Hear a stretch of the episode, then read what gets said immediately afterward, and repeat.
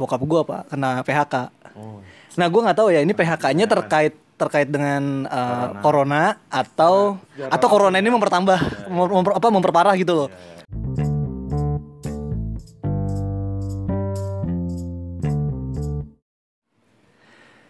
Halo, sobat pengantar tidur.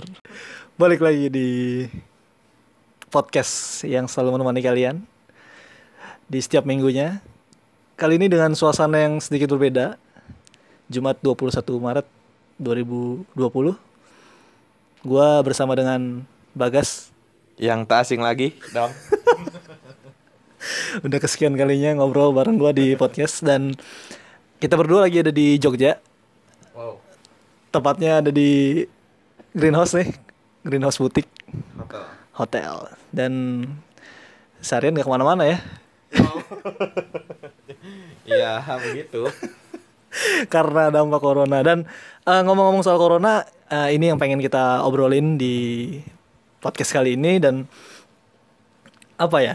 Ya mungkin banyak ya di luar sana atau kalian baca di artikel di Twitter sudah banyak banget gitu yang nggak bahas soal eh, corona gitu kan. Berita-berita juga di TV maupun di media sosial juga udah cukup membanjiri lah gitu. Mungkin kalian juga sudah mulai jenuh gitu. Tapi yang berbeda yang pengen kita ceritain atau pengen kita bahas di sini yaitu dampak dampak yang kita alamin gitu selama wabah corona uh, ini menjangkit uh, global gitu ya tidak hanya di Indonesia.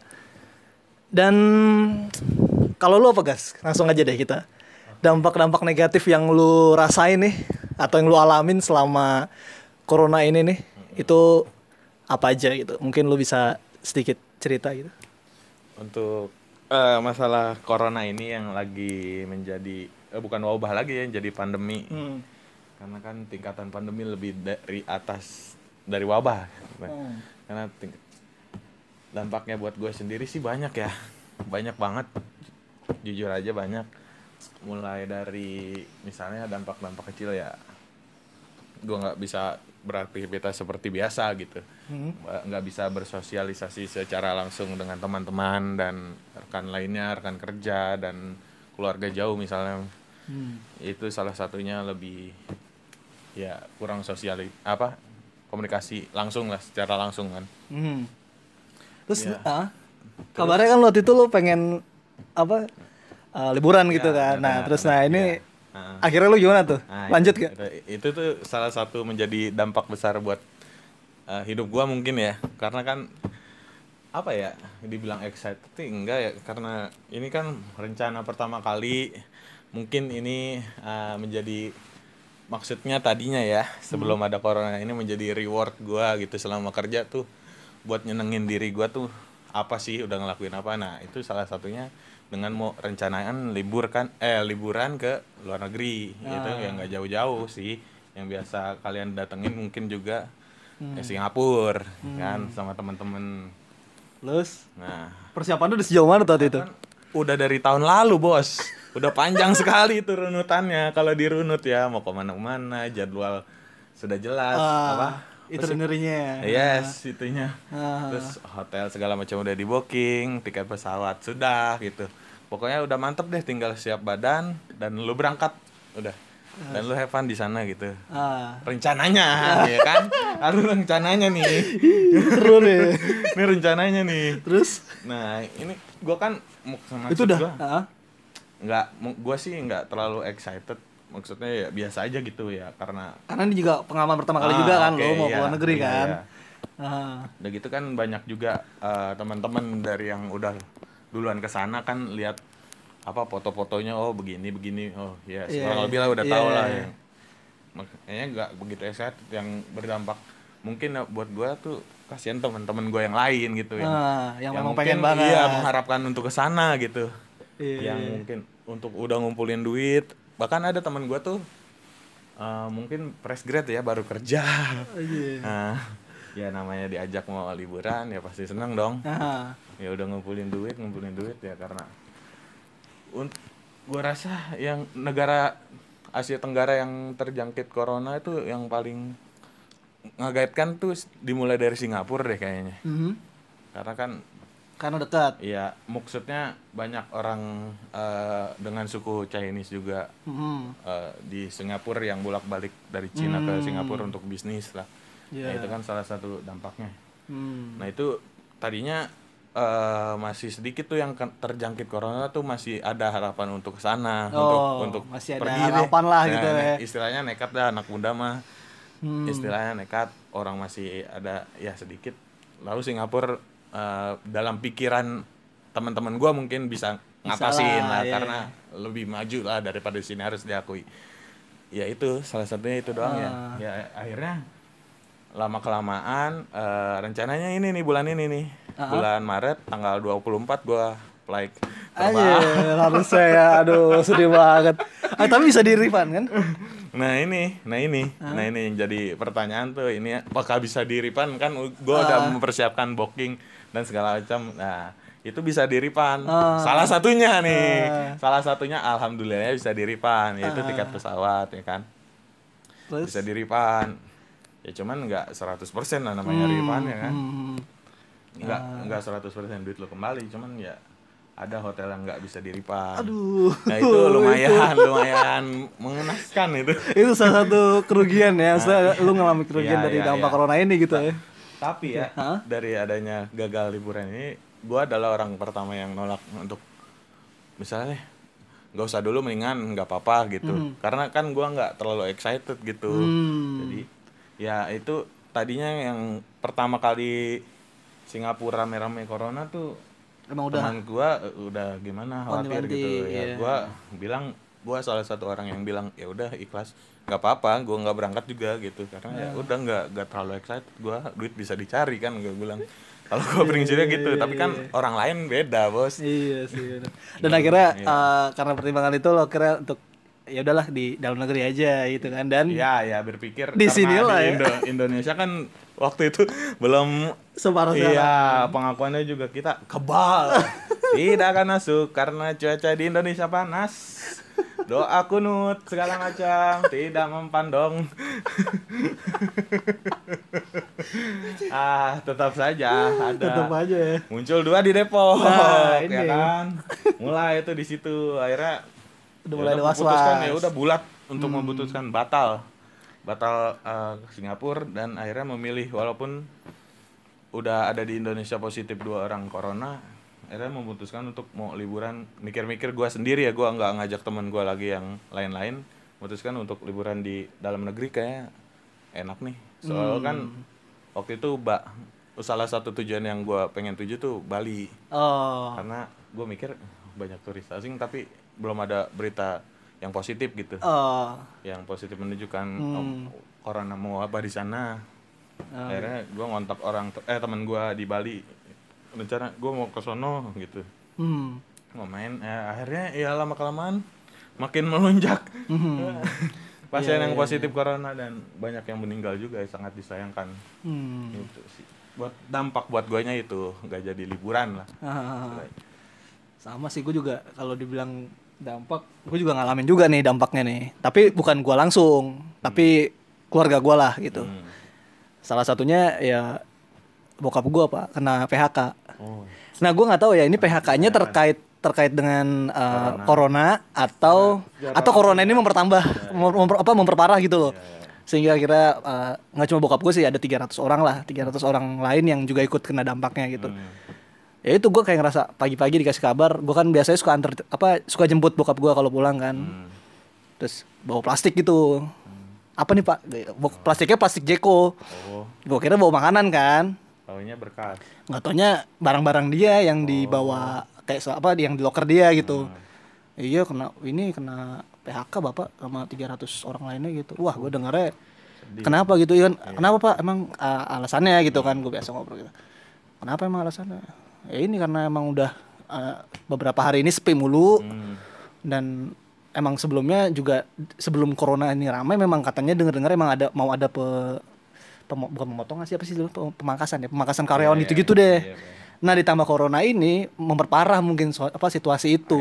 Akhirnya, di- dicari celah lah mungkin ya iya Mungkin dan ya. mungkin nggak tahu juga Iya. gitu kan. akhirnya cari kesempatan tuh Untuk mengurangi orang lah Ah, keluarin aja sekalian momennya dan dan kali. dan sekarang emang akhirnya tempat uh, bokap gue kan kerja di tempat hiburan itu kan.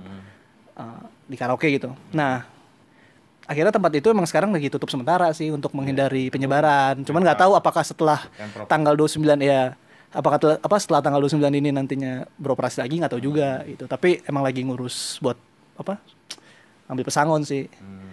jadi ya itu cukup apa ya jadi dampak yang cukup mukul sih. iya karena secara nggak langsung sekarang gue jadi tulang punggung pak. Iya. Adik gue masih kuliah. Yang satu yang cowok yang kecil masih SMA ya apa ya ya gue jadi ibaratnya rada sedikit lebih ini tanggung jawab gue jadi lebih besar gitu karena bokap gue udah gak kerja lagi. Ya. dan ya memang corona ini salah satunya salah apa salah satu dampaknya itu yang gue rasain gitu. Terus kalau yang lain juga ya sama sih kayak uh, kerja kita biasanya ketemu orang banyak jadi sekarang di rumah aja dan itu cukup membosankan ternyata work from home itu sangat membosankan ternyata Tapi ya itu pun berdampak besar ya kan Ah. karena kita di rumah mengurangi penyebaran virus itu ke eh, eh, seluruh wilayah di Indonesia atau lingkungan kita sendiri ya.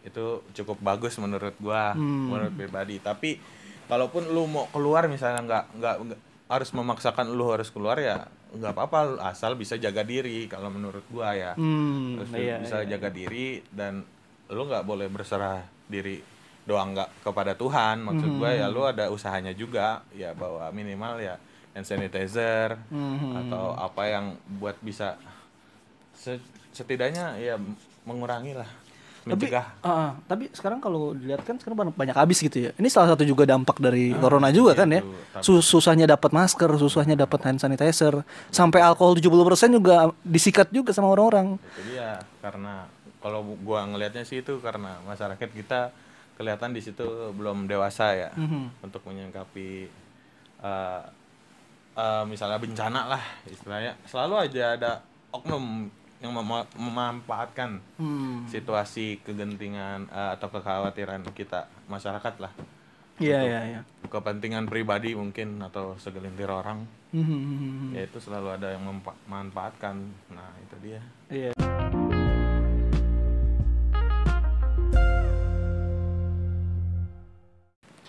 Terus juga, tapi ada juga nih dampak positifnya. Apa? Kalau gue lihat ya, maksudnya betul. ah, orang jadi lebih aware pak sama kebersihan, Hmm, sama kebersihan diri dan Setuju. kayak apa sih? ah, kalau dulu mungkin kita ah, salaman sama orang, habis itu ngambil makan, iya kan? Terus makanan yang kita kita mut-mut dipakai jari, eh, apa pakai jari, jari kita dimut-mut mulut, ya kan? Padahal sebelumnya bisa salaman, habis megang lip segala macam. makan pakai tangan jadi takut ya. Ah, nah sekarang orang jadi lebih was-was. Jadi bahkan gue ngeliat orang jadi lebih sering cuci tangan, cuy. Hmm, siapa itu Iya banyak orang nggak cuma gue. Gue pun juga sekarang jadi kayak gitu. Jadi kayak lebih was-was dan jaga diri juga. Dan itu jadi sebuah pembelajaran buat masyarakat juga sih untuk eh, lebih hidup bersih gitu. Untuk yang sadar ya mungkin mungkin di daerah-daerah ada juga yang masih belum teredukasi dengan baik. Tapi setidaknya untuk dari hal-hal kecil ini cukup merubah kebiasaan orang. Iya merubah kebiasaan orang. Ya, gue sih setuju dengan dengan pendapat lu tadi. Ya, merubah kebiasaan orang untuk lebih bersih lah setidaknya sadar akan kalau lu tangan lu kotor tuh banyak nyimpan penyakit ternyata. Iya. nggak bisa lu sembarangan makanan jatuh misalnya belum lima menit tuh. wow. Itu dari sering banget ya. Corona sudah penuh itu. Dan kenapa cuma lima menit gitu ya? corona kan corona masuk mulut Anda itu semua. Menjadi ironi. iya makanya dan menit sekarang sudah tidak ada dong, tidak berani lagi. Iya sekarang orang makan makan makanan di luar aja mungkin udah khawatir kan Iyalah. gitu dan ya dan salah satu ada satu lagi gue ngeliat ada juga artikel gue baca udara di bumi itu rada bersih pak selama masa lockdown atau karantina atau social distancing ini dah Isolasi diri di rumah ya. iya Isolasi. jadi ada salah satu artikel atau di twitter ya gue lupa eh, menurut pantauan satelit NASA gitu eh, udara di bumi itu lebih bersih selama wabah ini. Jadi di satu sisi memang mungkin ini bencana buat kita buat manusia manusia di dunia. Tapi ada iya ibaratnya me- apa sih namanya proses permajaan lagi ya. Iya merefresh bumi ini lah untuk lebih bisa bertahan gitu di tengah beban pop- apa populasi manusia yang padat gitu. Sama kayak merapi misalnya. Mungkin itu bencana buat warga sekitar. Tapi itu nanti kan menghasilkan banyak material-material pasir segala macam. Jadi ada berkah di balik bencana gitu. dan kayaknya sih corona juga kita harap kayak gitu ya. Hmm, benar. satu, salah satu diharapin ada ya, ya harus jadi lo jadi pelajaran lah. Karena Ah. lo nggak tahu apa yang terjadi di depan tiba-tiba ada corona. Iya. ya gua apa yang nggak terjadi di depan tuh nggak tahu ya. Ekspektasi gua mau liburan ya kan? Tahun Iya. depan gitu. Da- dari tahun lalu tuh ngomong gitu. Ya tiba-tiba ada corona Iya. mau mau ngomong apa ya kan kayak gitu ya itu harus jadi pertimbangan yang kayak gitu-gitu ya kuncinya lo harus siap aja gitu nggak Hmm. boleh maksudnya menaruh harapan ya lo bakal yakin bakal hidup tuh lempeng-lempeng aja gitu pasti ada yang ngebelokin lah sedikit mah Iya. gitu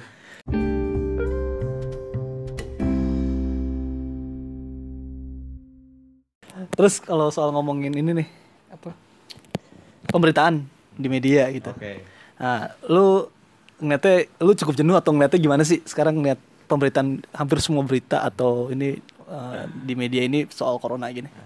gua pun gua gua sebagai pelaku media ya jenuh lalu nulis itu nulis itu isu itu mulu Iya. yang satu ada corona lagi meninggal lagi Hmm. terjangkit lagi gitu mau wabah lagi menyebar ke mana-mana kasus pertama dan segala macam itu tuh udah maksudnya jenuh nulis itu mulu dan mungkin gua mau posisikan sebagai masyarakat awam eh, buat ini kan karena masyarakat lebih aware atau lebih jadi panik atau khawatir tuh karena ya sekarang tuh udah zamannya gadget kan udah punya masing-masing gadget dia bisa ngakses sendiri informasi dan segala macam yang informasi yang nggak bertanggung jawab pun dikonsumsi sama masyarakat awam. Dan itu yang memperburuk mem- memperburuk situasi Bikin panik ya. menurut gua ya memperburuk situasi saat ini. Padahal harus disikapi secara bijak juga. Lo kalau misalnya lo nemuin suatu masalah atau wabah misalnya seperti corona ini ya lo harus cari informasi yang jelas yang dari sumber yang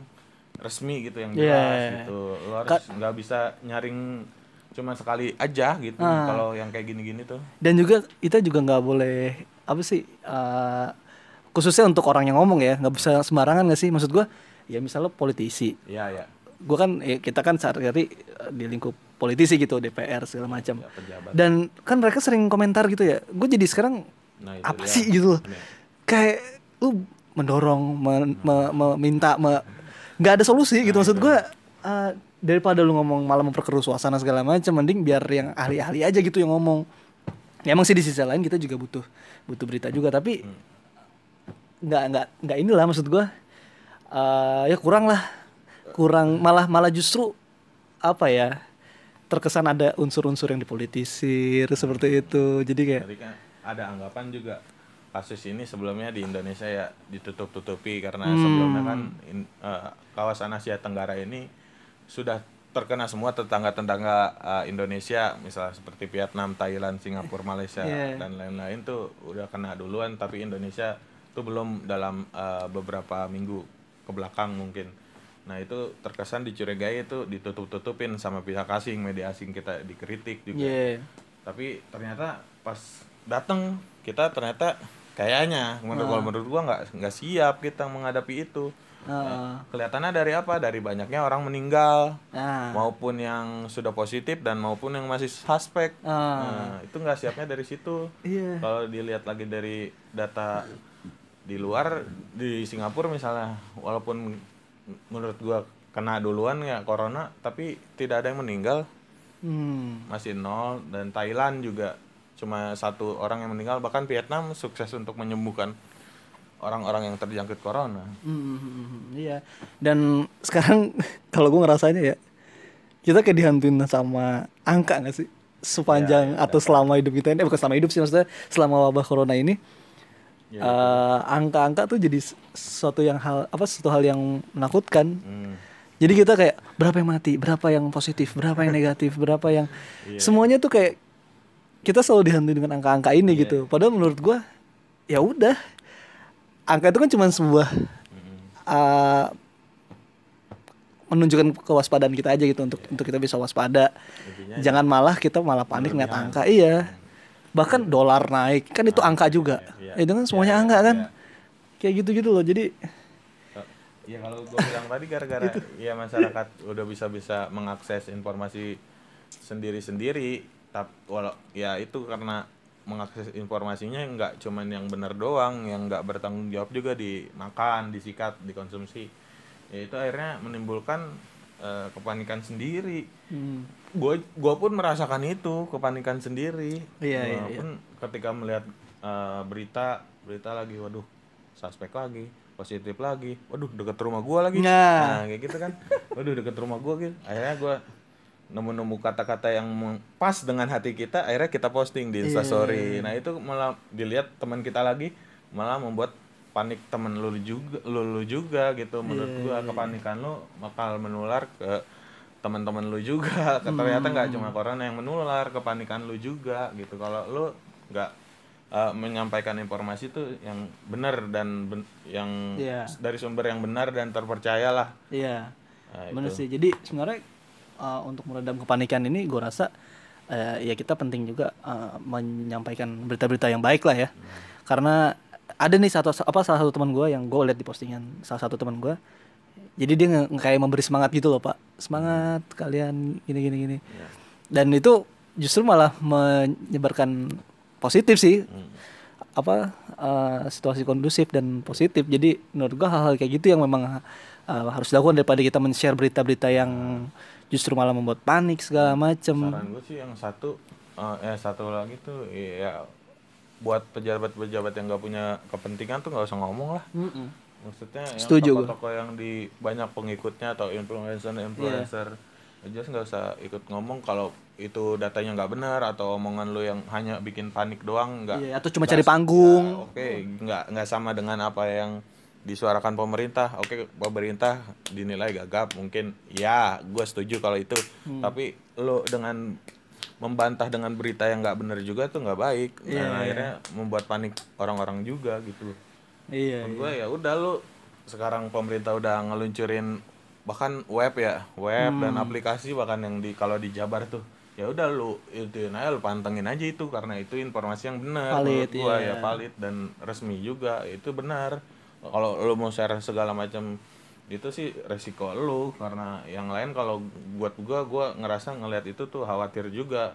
Buat Hmm. gua itu konsumsi secara pribadi aja sih nggak usah di share share karena kan biar maksud gua gimana ya? iya iya ya biar masyarakat tuh nggak panik gitu. Iya sih intinya intinya gimana Lu bikin mungkin Tenang maksud aja lu gitu. ya mau mengkamanyakan lu orang-orang tuh biar nggak tertular Ah. biar nggak nularin lu biar nggak nyusahin hidup lu gitu. Mungkin sebagian iya bagus menurut gua bagus tapi alangkah bijaknya lu dari diri lu sendiri aja dah iya. bilangnya. Iya, apalagi lu ngelihat orang eh wah dia masih keluar-keluar aja sih. Padahal kan disuruh di rumah presiden Iya, juga udah ngomong sebaiknya kerja di rumah belajar Ah. di rumah sholat ibadah di rumah.